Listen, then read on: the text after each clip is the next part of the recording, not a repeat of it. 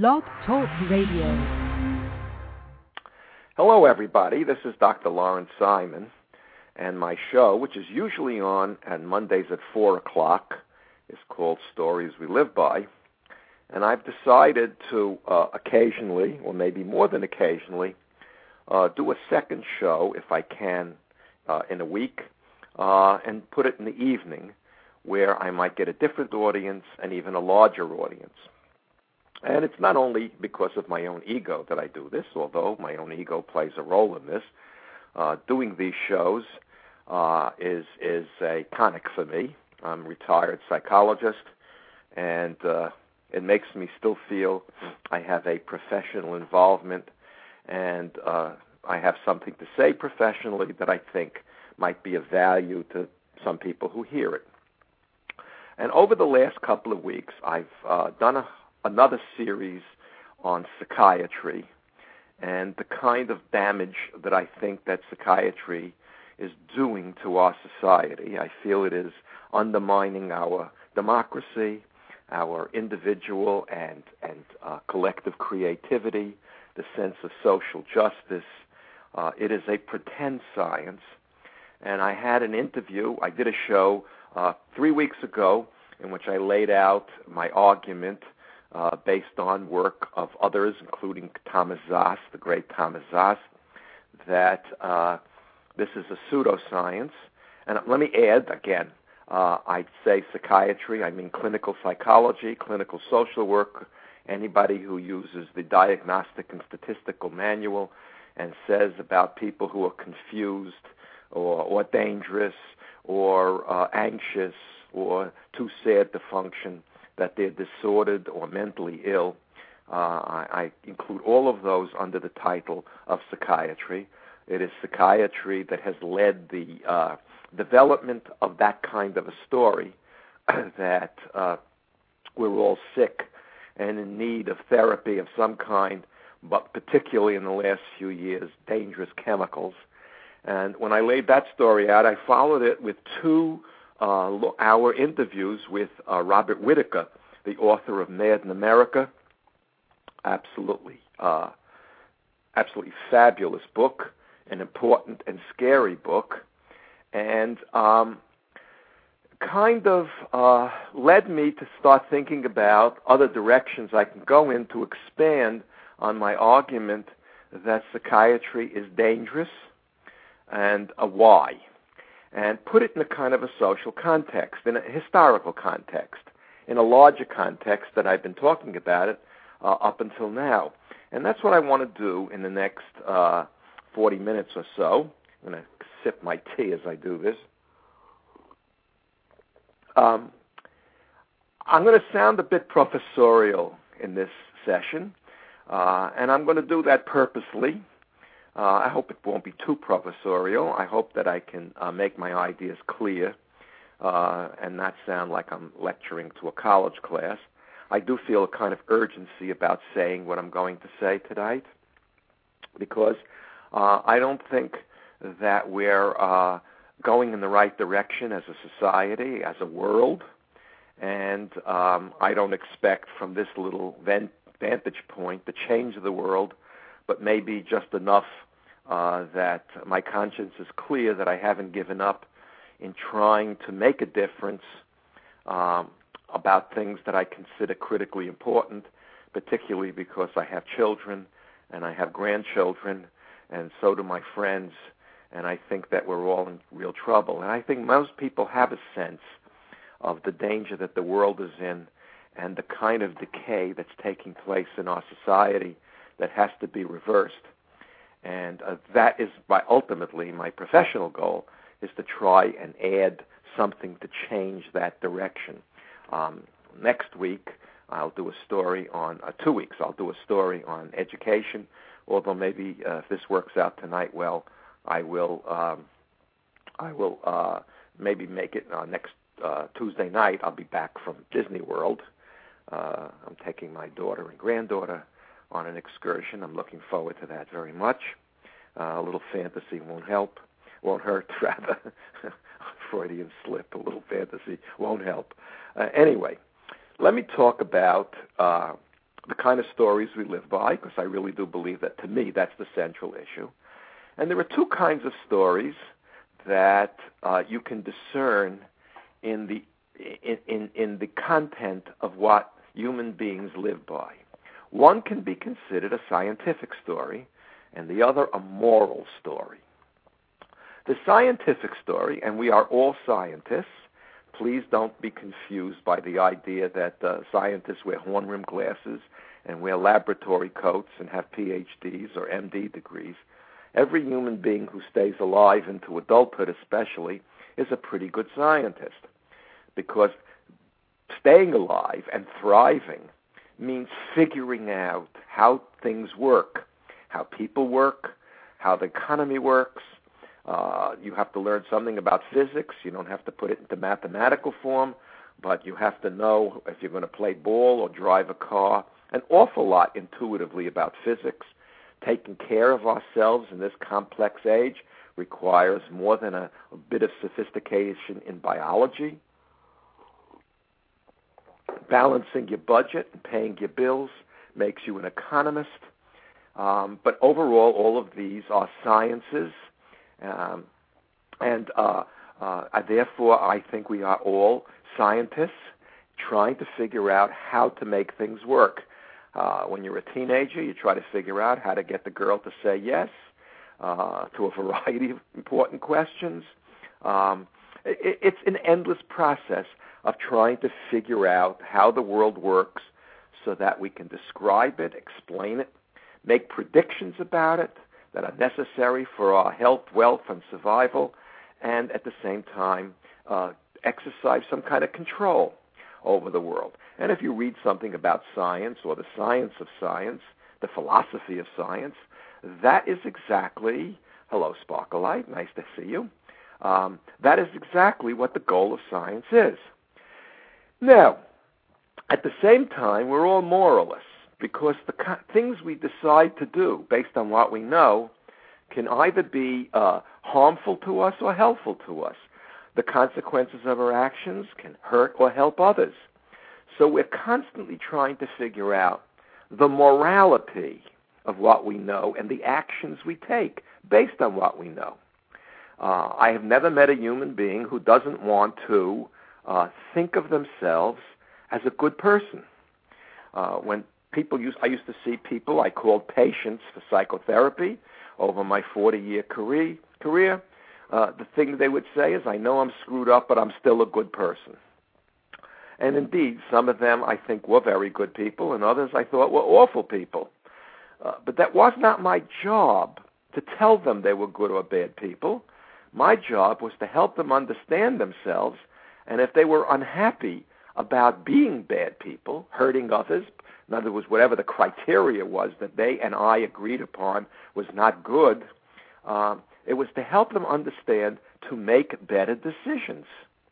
And better decisions in this part was to know how to get along with others without fighting, uh, how to protect yourself so that uh, you don't get hurt, either emotionally, psychologically, or even physically.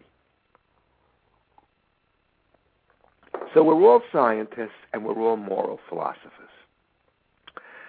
Moral philosophy is contained usually within organized religion. And if we go back before the age of science, go back about 500 years, religion had a very interesting take, and most people's stories came from religion. Um, in the United States today, in the Western world, including Europe, United States, most of the developed countries, there's all kinds of statements. Yes, we believe in God, but the predominant philosophy still remains science. And I want to talk about that in a little bit because what real science is, is not what psychiatry and so much of what pretends to be science actually is. But if you go back to the time uh, before uh, the rise of science into religion, and go back even before the development of monotheism, um, there were uh, a struggle to understand the world and a struggle to be good and to understand the world towards moral purpose so that we can engage in what would be what we considered to be moral purpose. And if you study the psychology of individuals way back, uh, 5,000, 4,000, 3,000, even 2,000 years before, uh, well, before monotheism, the belief in one single great being uh, was was uh, the predominant philosophy. Everything was sort of alive with gods. The wind was a god, and the sun was a god, and the moon was a goddess, and the gods controlled all things. And the gods determined what was good or bad, and human beings who have great difficulty and have always and probably always will have great difficulty agreeing as to what is moral, what is right or wrong, uh, uh, would, would now put their faith in those who interpreted for the gods. So the gods provided an explanation of what was uh, uh, true uh, and how things should be done. And the gods also defined the morality of people's lives. People saw themselves as invested by the gods. They were not gods, but they were godlike in many ways. They contained the spirit. They contained something that went beyond their bodies. And most people today still hold on to that idea. Uh, with the rise of the monotheistic religions, and most of the dominant great religions of today Catholicism, Protestantism, Judaism, uh, Buddhism. Um, uh, well, Buddhism doesn't quite believe in gods, uh, but uh, Islam believe that there is a one God. And it's the one God uh, that is the source of life, that is the one God that is the, ex- the, the true explanation of why things happen, and that human beings have a soul or a spirit that comes from that God, and in fact uh, is the source of morality, is the source of creativity, uh, it is that which is rewarded or punished for living the good life or the bad life.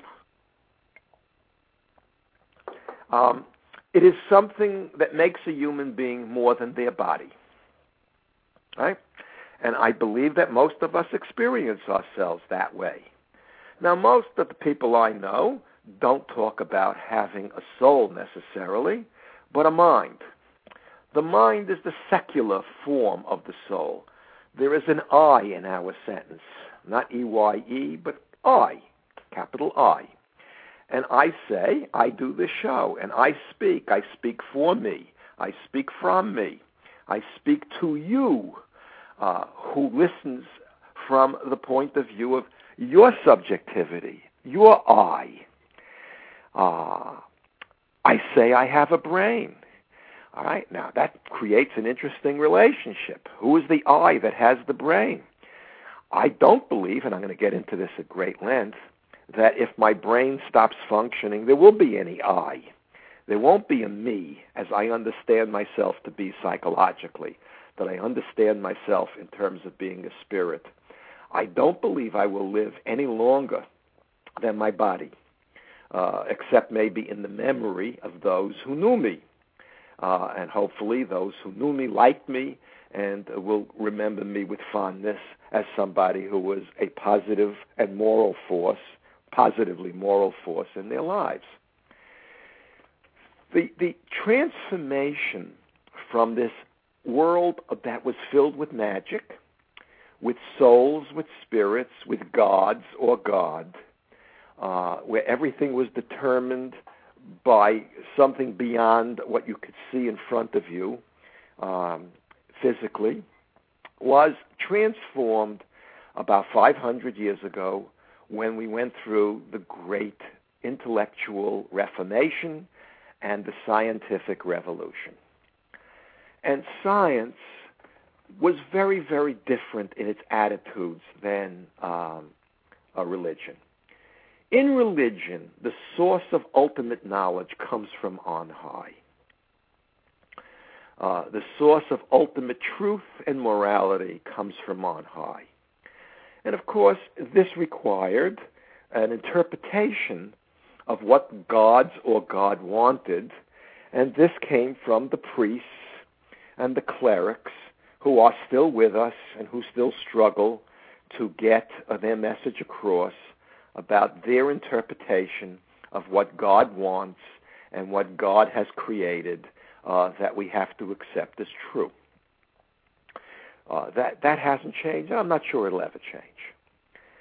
But what happened in in, in, in, in this phase is that there was no questioning a higher authority. God knows all. God is all powerful. Uh, God is eternal. God is perfect. And we are all imitations of that God. We are created in the image of this God or gods, and we have to seek to be perfect in our knowledge, in our bodies, in our morality, that we may uh, be more like the gods or God and uh, earn our reward uh, after our bodies cease to function uh, or earn our punishments uh, by the life we have lived. I'm not going to get into the specifics of any specific religion, but the most powerful people on earth, and in many ways still are, are those individuals who interpret the Bible or interpret the spirit world or interpret what the gods want and uh, demand of us that they are not speaking for themselves, that we believe that they are speaking for the gods or God, and uh, assume a tremendous power in our lives, a hierarchy, a hierarchy in which uh, we will be rewarded and punished on earth and thereafter in the spirit world of whatever type the religion or religions uh, suggest exists. Uh, and this gives these individuals great power for as long as we believe and we accept that the way the world works as defined by them is true and what will happen to us after we die, what, what is right or wrong, that will define what happens to us. Uh, as long as we accept that, their ideas, uh, and we are in their tender mercies, um, they have great power, and we lack it. What happened in the scientific revolution was truly revolutionary. Instead of accepting uh, truth through revelation and through authority, scientists began to, or those people who began to suggest that they were scientists, even if they didn't use that name, began to suggest we can understand the world through our own observations and we can make it work as we wish it to through our own mechanisms and our own uh, um, attempts at controlling our world and our environment. Science was born the moment human beings said, I'm going to open my eyes and I'm going to look around me and I'm going to try to figure out how the world works, how I work, how you work. I'm going to try to understand the mechanisms and the actions uh, of the world so that I can describe them. I can come up with explanations for why we get sick, why we grow old, why we die, why we're born, um, uh, why one food makes us ill and another food makes us healthy. The infinite number of questions that can be asked could be answered now by observation and by human effort. Good science, and it's as rare as hen's teeth, also says until we can see evidence that supports our beliefs, we only call it a theory. It's not true. Those people who uh, claim that we should teach um, uh, uh, scientific creationism in the classroom, a fancy word for religion in the classroom, uh, and not teach Darwin or teach Darwin alongside of creationism, do not put forth real science.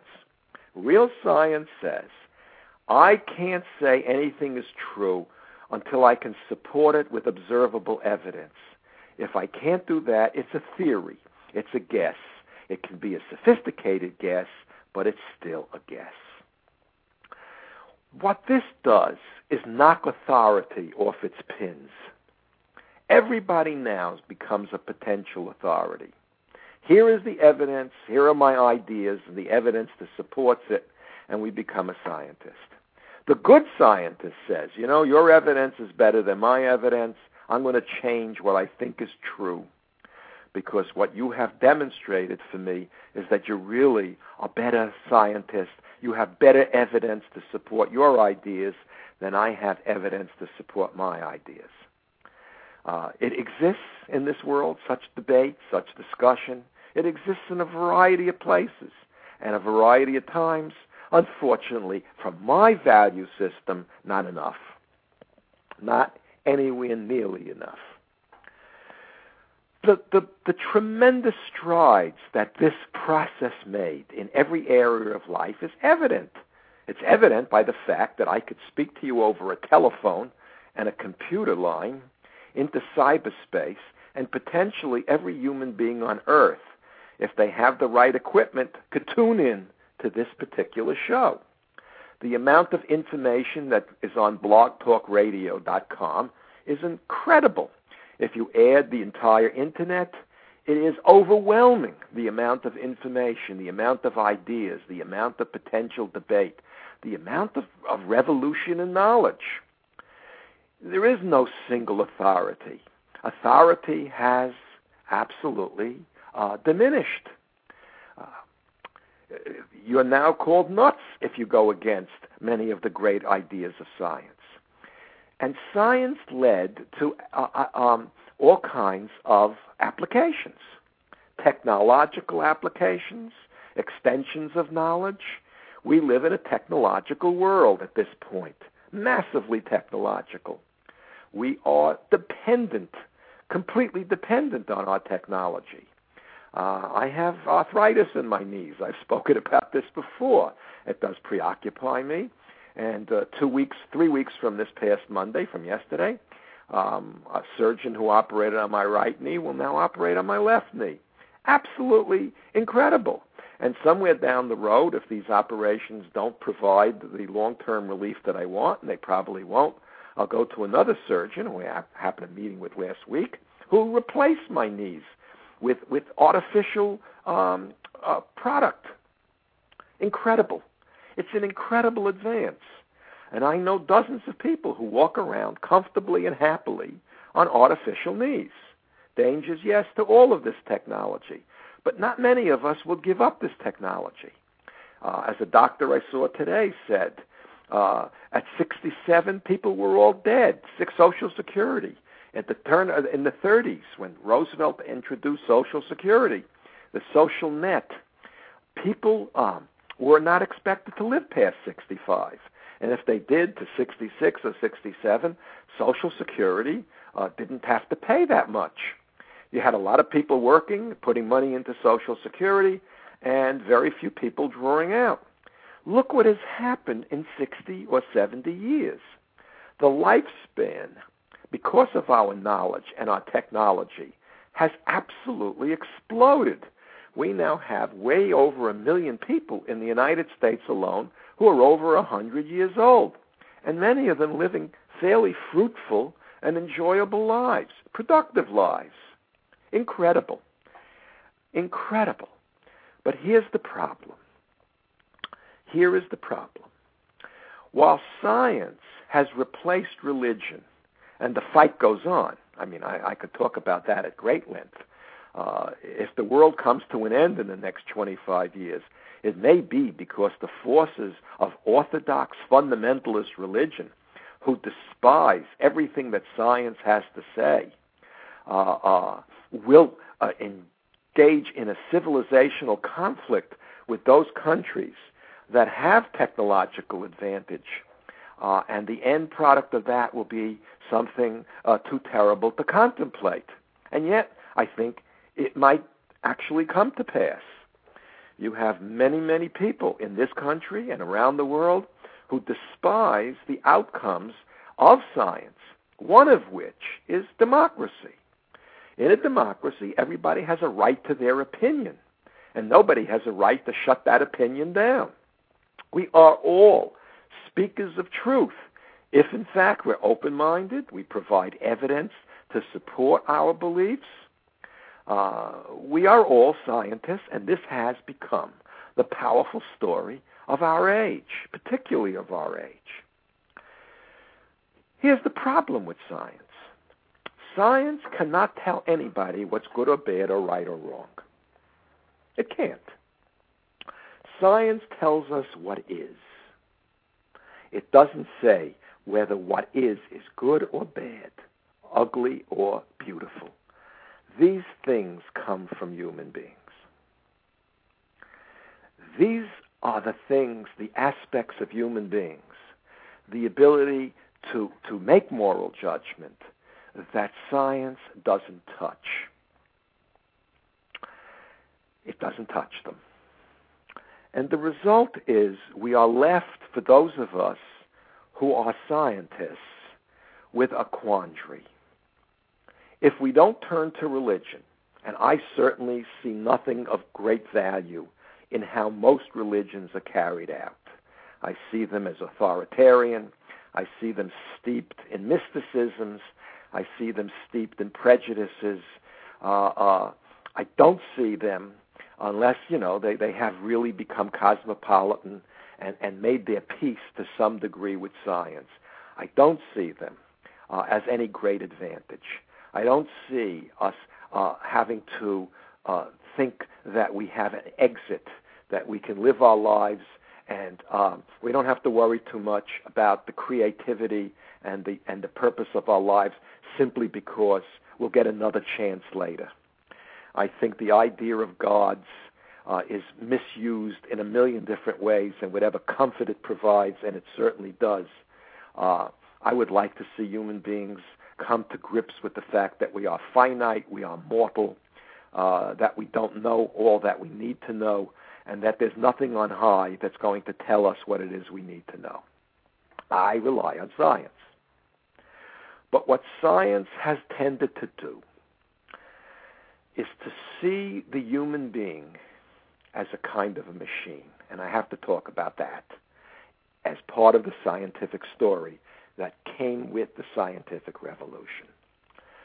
When religion was in its ascendancy, the gods were everywhere, and human beings had a divine spark that was something about human beings that went again beyond their bodies. We were, we were greater than our bodies.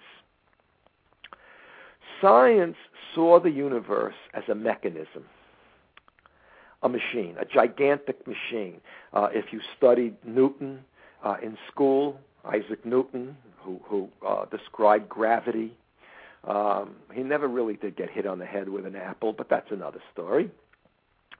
Um, he saw the world as the universe as a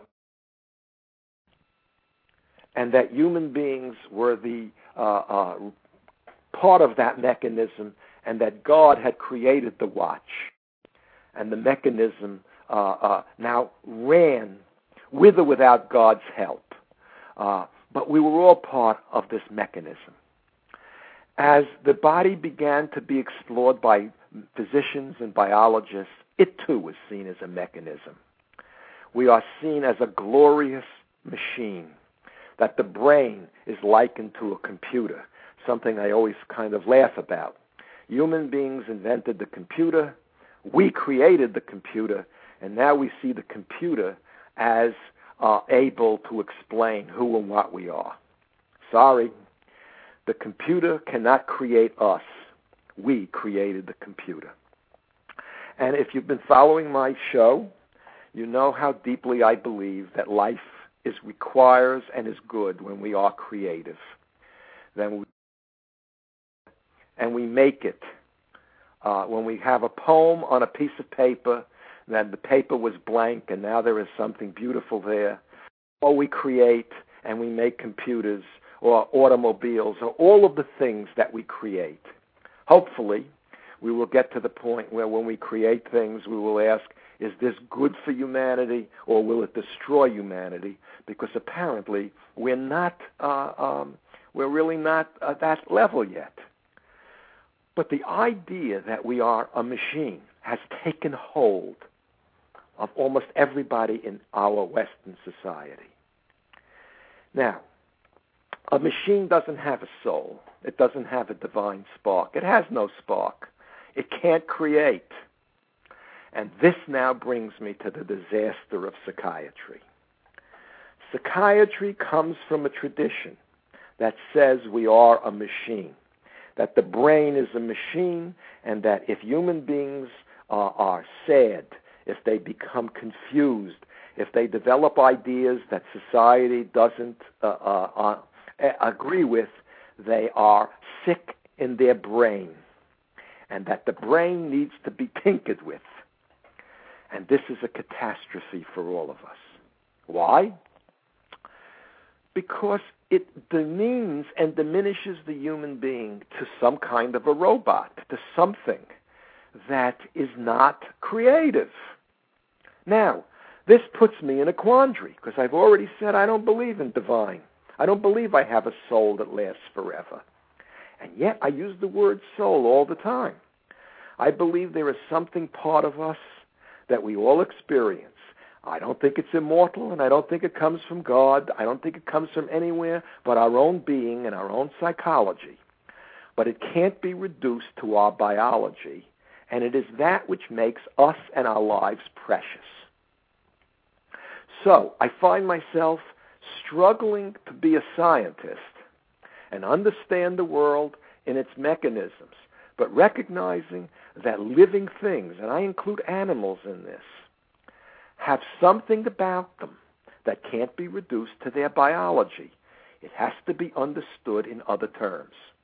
And hence, I think psychology is a valuable potential science. I don't think it's a science now at all.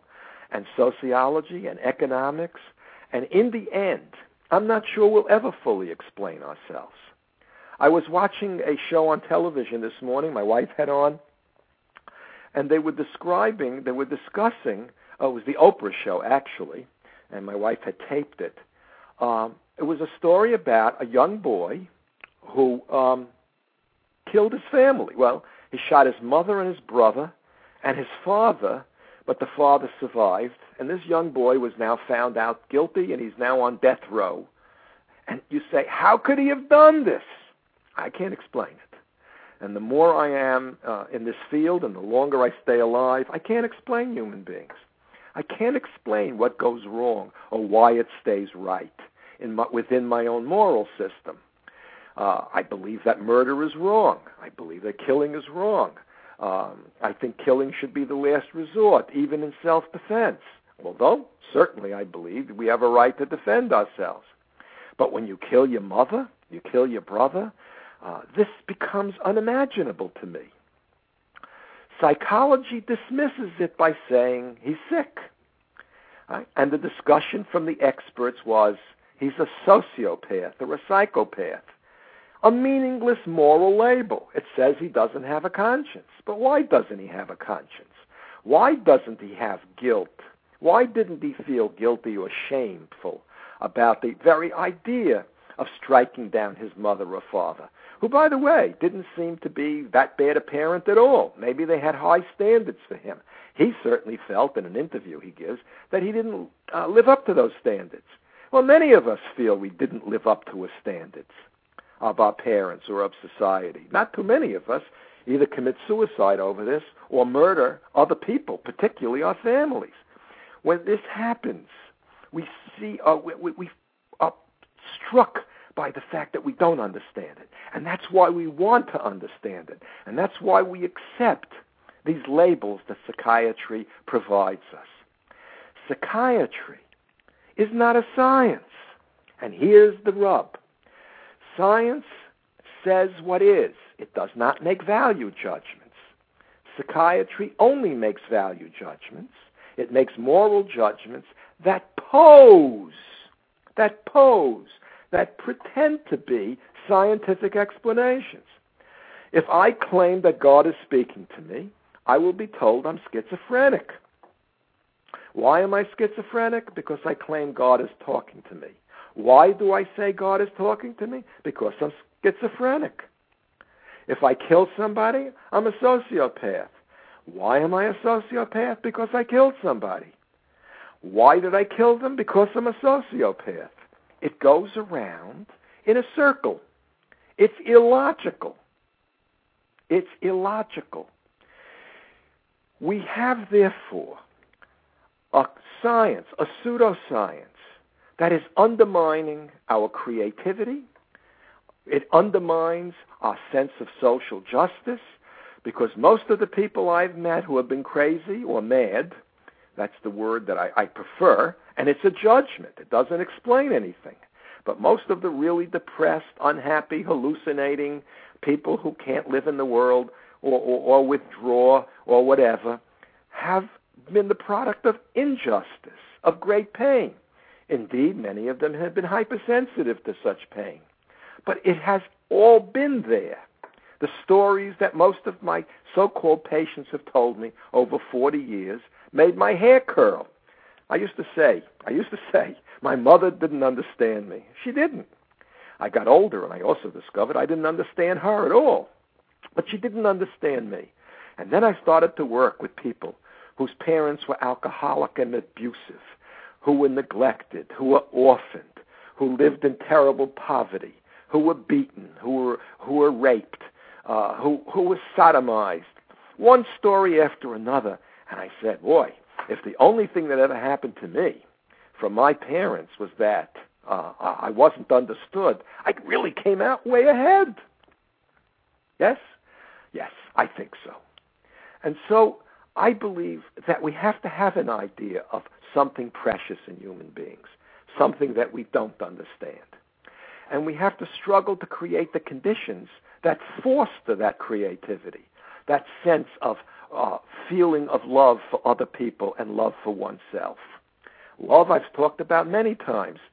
Science, never talks about love. It's not to be understood. It, it's outside the pale of science. Instead, psychiatry comes up with these moral labels for which there is no scientific evidence that they are illnesses. They are simply uh, uh, part of the human condition part of the human condition. To be depressed is to be human. To be happy is to be human. To love and to hate are to be human. And my desperation is to have as many people as possible stand up and say, I am not going to accept totalitarian religions anymore.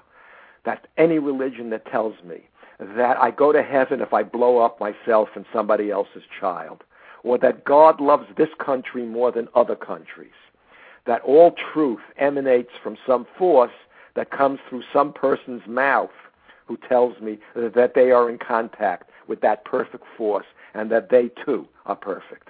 I don't want that. On the other side, I don't want false science. I don't want somebody pretending that they are being scientific then what they are doing is being a moral philosopher and hiding it in pseudoscience. We must make a better world. We must educate our children. In the next show I do, uh, uh, in two weeks, maybe I'll even do it earlier uh, in an evening if I can manage it. I want to talk about the corruption of our educational system, many things that, that, that are destructive to our educational system. Um, because we all know things aren't going well. Uh, I live in Florida, which is 49th uh, in the whole country in education, uh, money spent on education. And the only thing that the administration now, the Republicans in charge, can think of doing to balancing the budget is to give teachers, is give teachers a pay cut. Uh, we met somebody just recently who was a teacher in a high school down here, and after five years of teaching high school, makes thirty-nine thousand dollars. I mean, I can't, I can't believe it. I can't even believe it. Uh, and yet, we think we're going to get quality teachers. Uh, we have convinced our students that they're not students but patients. That um, if we put stress, they will fold, they will crumble. Uh, I can't imagine telling my teachers or my professors, I'm anxious, I can't study. Uh, it wouldn't have worked. And while it might have been true to some extent, thank God it didn't work because there was a standard set, and the standard uh, has to be maintained. It has to be. Well, a standard is actually gone. I'll tell you stories from my own educational experience because this college, the community college that I worked in, uh, went from being an educational institution to a social work institution in which the happiness and mental health of the students was precedent over their academic success and skills. And it was very clear to me that the better you can read, the better you can write, the, the better you can think, the more related and the more you understand science, psychology, uh, all of its manifestations, the, the more you can write poetry, play music, the more you have skills, the happier you tend to be.